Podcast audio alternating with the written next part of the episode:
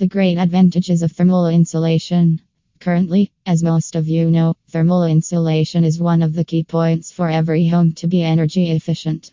Increasingly, the study of the materials, techniques, and advantages of a good thermal insulation has been developing the technology and improvements needed to find a wide variety of insulation today. Some examples of bad thermal insulators are metals, since, in contrast to other materials, they are good conductors of heat.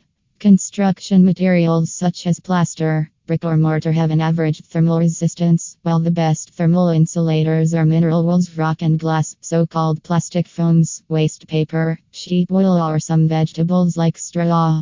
At present, eco insulation is also becoming very fashionable. It is about roofs and green facades. By means of the position of a vertical garden in the facade, these plants also act as thermal insulators. At the same time, they improve environmental sustainability by regenerating CO2 bio2. The thermal insulation of the envelope of a building is a very important action if we want to have considerable energy improvements. In architecture, there are several technical solutions to thermally insulate a building, but say it is the most efficient way. In winter, we reduce the heat loss that escapes from the inside to the outside, while in summer it is the opposite. The thermal insulation helps us to block the incoming heat from the outside. Traditional insulators such as pillars or forged edges easily create thermal bridges areas where heat is more easily transmitted than in the surrounding areas. So we must cover our house with a good thermal insulator since the advantages are considerable.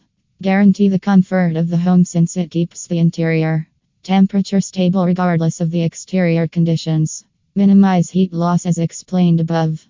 Increase the energy efficiency of the building because the buildings are responsible for more than 40% of the energy consumed in our country, of which 50% is lost through the opaque enclosures of the building.